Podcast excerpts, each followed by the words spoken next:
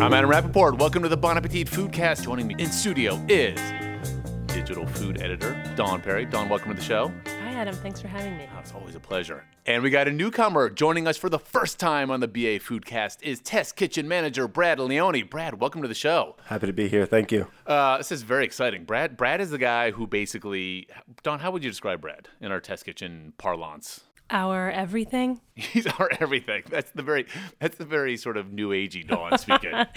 No, uh, without Brad, we are nothing. For real. Brad sources pretty much everything that we cook with, whether it's placing orders that get delivered or scouring the city for the perfect pea. He's our guy.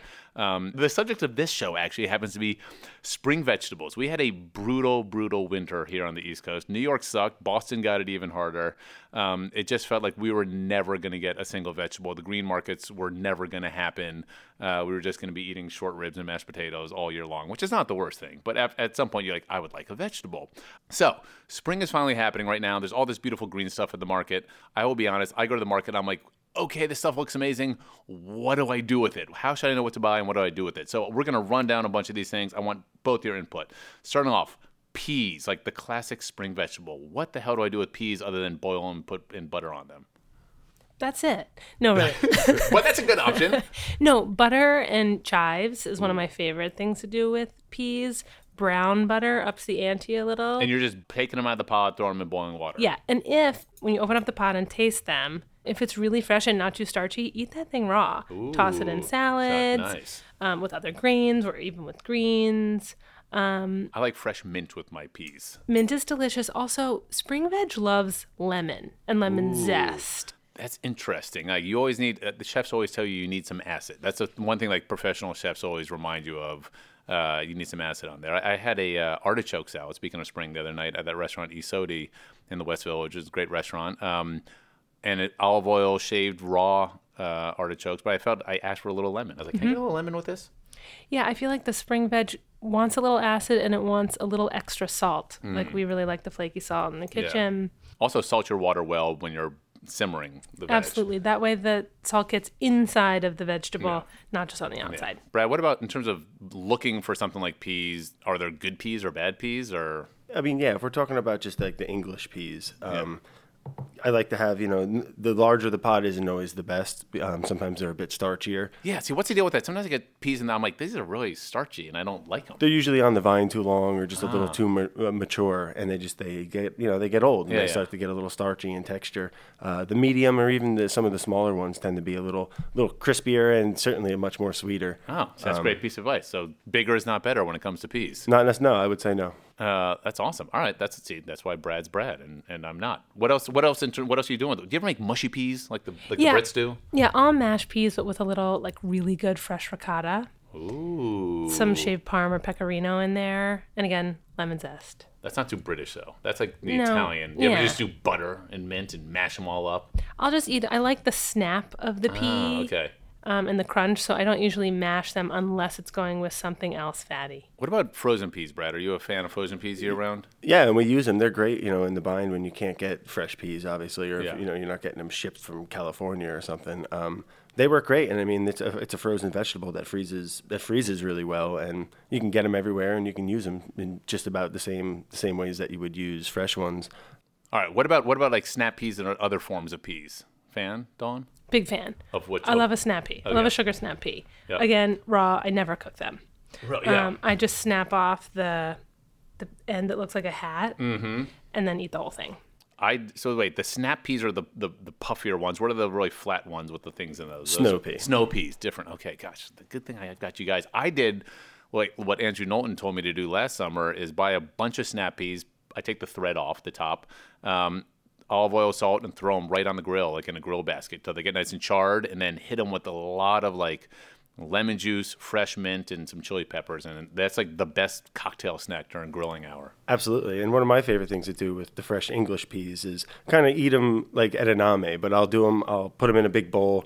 I'll toss them with salt and pepper. Yeah. I'll finish them with a little lemon when I'm done. And uh, you toss them with that salt, pepper, olive oil, and you grill them. And the, the outside just blisters up nice and it kind of steams in its own its Yeah. own moistures Yeah. inside the pod. I and then you can that. just, you could just, it starts to open a little and you just eat it like like you would an edamame. At a moment, that's awesome. All right, next up, rhubarb. My mom was always a rhubarb fan, and she's always trying to make rhubarb pies. I just, I don't, I, I, I'm, I don't get rhubarb.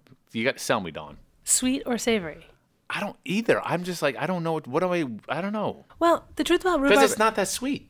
it's not. No, it's very tart. Yeah. So, I mean, classic combination is strawberry rhubarb in a crumble in a pie, um, which I think is helpful because it cuts some of that tartness. So the sweetness of the strawberry balances the tart, acidic nature of, of, of the rhubarb. True. Otherwise, you're going to want to add a little bit of sweetener, whether it's sugar Mm-hmm. or agave or whatever. Um, I really like to roast it. Just whole, so not sweet, or do you do you put some sort of a honey or something on? it? No, this is a sweet preparation. Okay. So a little bit of sugar, a vanilla bean split in there, splash of red wine, and roast that. Serve it over ice cream. Super delicious. Um, but you could also take it savory. I would still add a little bit of sweetener to cut the tartness, um, and like serve it with pork. Make kind of a jammy compote. See, that still sounds kind of sweet to me. But do you like sweet? Are you against sweet and savory? As I a, listen. I, an I- ethos. I, no, I, I like I like I, I like the notion of like chutney sort of things with pork and other dishes, and and I like I love the way rhubarb looks. It's beautiful, it's strikingly beautiful. That deep red color, and it's great. It's, and uh, when you work for a food magazine, you're always into things that look good, but it just it just seems like you're always like going through a lot of effort to get it to taste good. You're like, it's really tart and acidic and doesn't taste good, so you got to put a shit ton of like sugar or strawberries with it.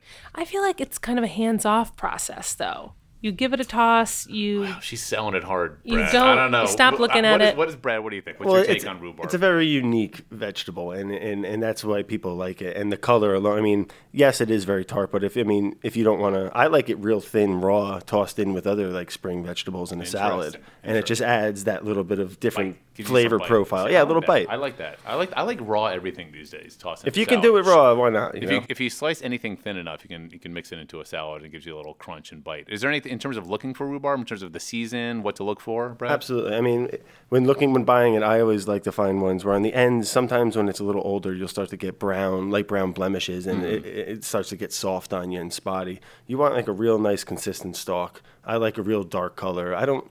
You they come in a lot. Of, you can get them real pink and real red. It might. It just depends on how it was grown and what type of rhubarb it is. But all of them are pretty much the same flavor. Uh, I like the thinner ones that are real, real red, just because it's, it seems to be a little less fibrous. And uh, in my opinion, they tend to be Good word. they tend to be a little sweeter. And then when, when uh, like in the Northeast, for instance, when when are we seeing rhubarb in the markets?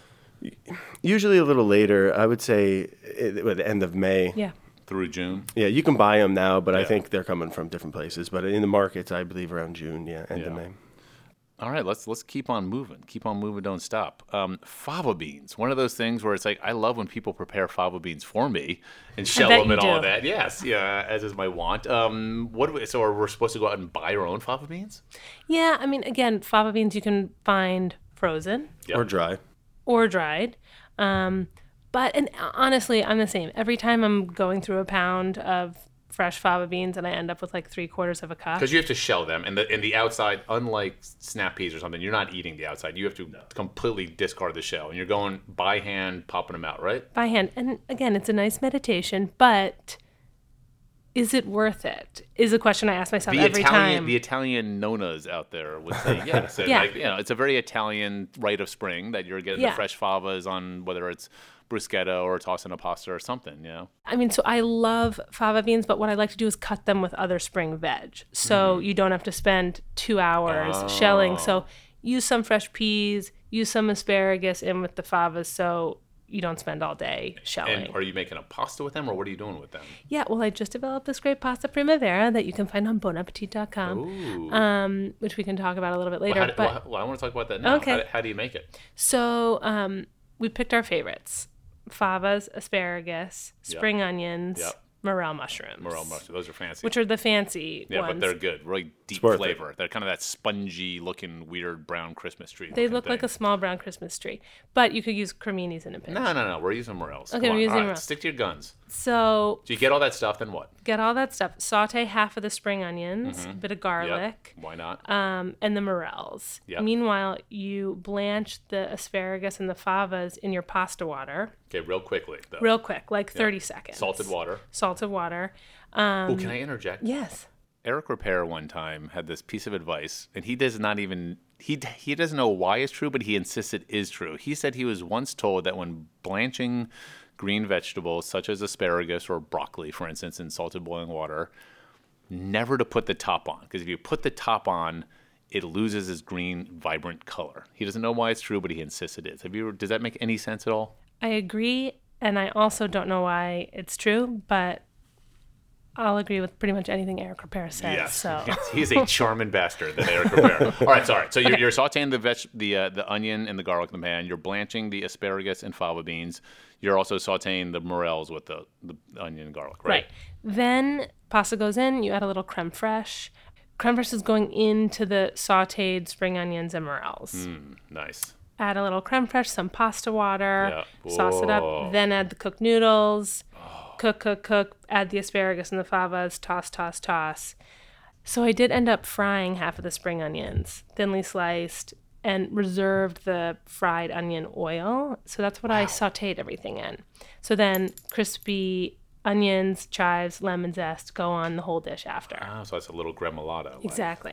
Very clever. Layers of flavor there. I'm gonna have to go to bonappetit.com and get this recipe. I got an email about it. I was like, that looks pretty good. Oh, Yeah, excellent. Yeah, and then uh, well, that's very cool. Now, Brad, getting back to that starchy thing, because I had some favas the other day. My wife bought, and we were making a risotto at home, and she shelled them and did all that. And but I, they were a little bit on the starchy side. Did she buy two big ones, maybe? It's kind of the same case with the English peas, with the with the fava beans. When they get real large, they tend to get a little starchy. I mean, in some of the pods you can get up to like eight inches long, and I find that those tend to be a lot more starchier than say one that's four inches. Even though you get le- less beans Yeah, less, yeah. than in the pod.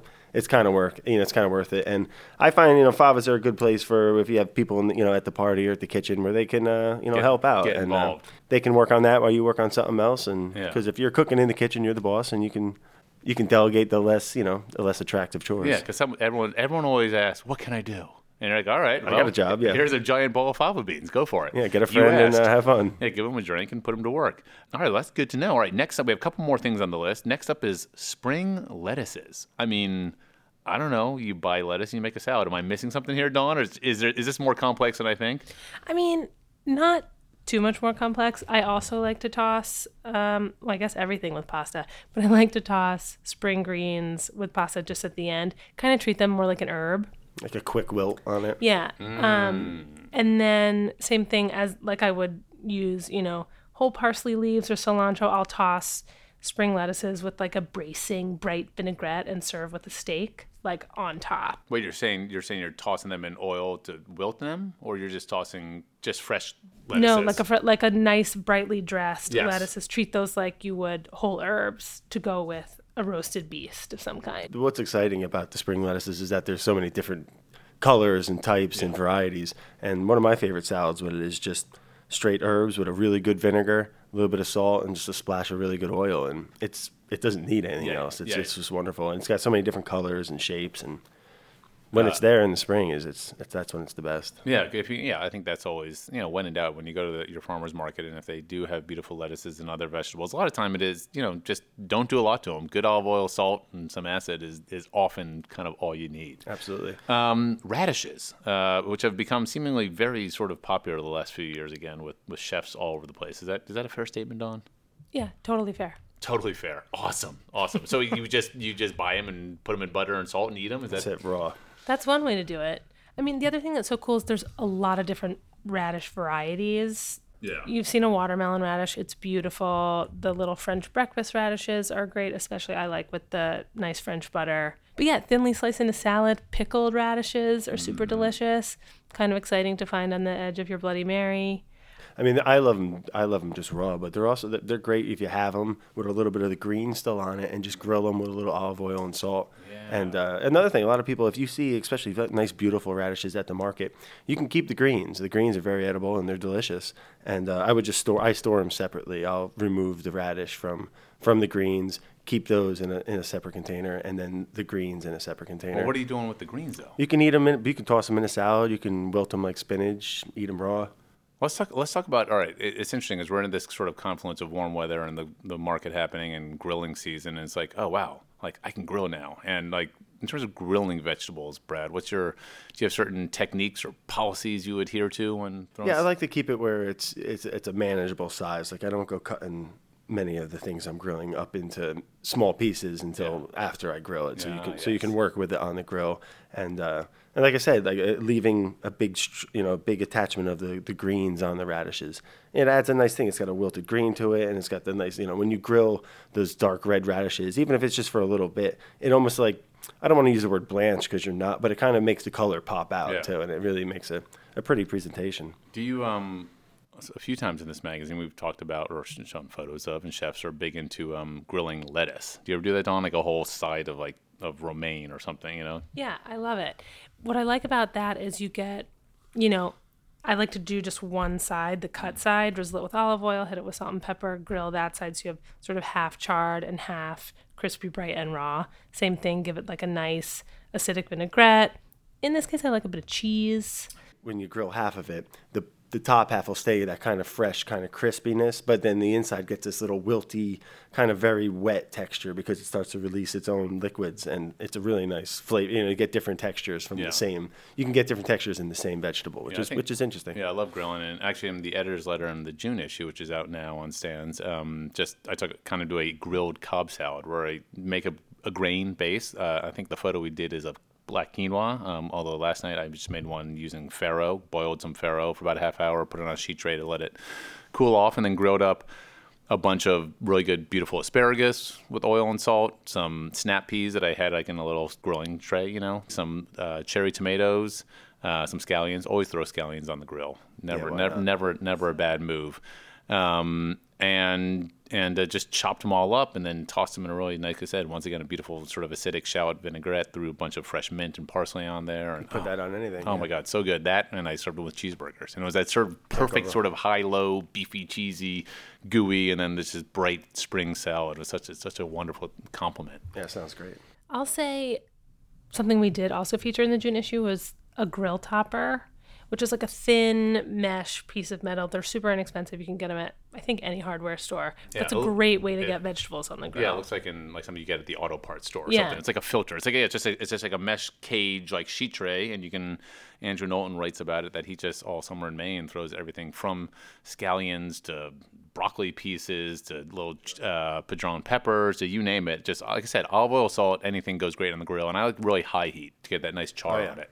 Real Uh, quick, hot and fast, and then Yeah, the snap peas, whatever you want to do. Um, yeah, it's, it's gorgeous. So get get to the farmers market. Go support your local farmers. Buy some amazing spring produce. talk to them, make relations. Exactly. That's the best. Ask questions. Ask Yeah, questions. and taste things. Don't be afraid. They'll let you try things, and before you buy three pounds of something, if you know, if different crops can have different results, and just taste. That's the best advice I can. We're, we're gonna have to start an Ask BA Brad hotline. I think. Right. Absolutely. All right, I'll call in. guys, thank you so much for joining me, Dawn Perry, digital food editor, and Brad Leone, test kitchen manager. Thanks, guys. Thank you. Thanks. The Bon Appetit Foodcast is recorded to a digital device in the small conference room on the 36th floor of One World Trade Center in New York City.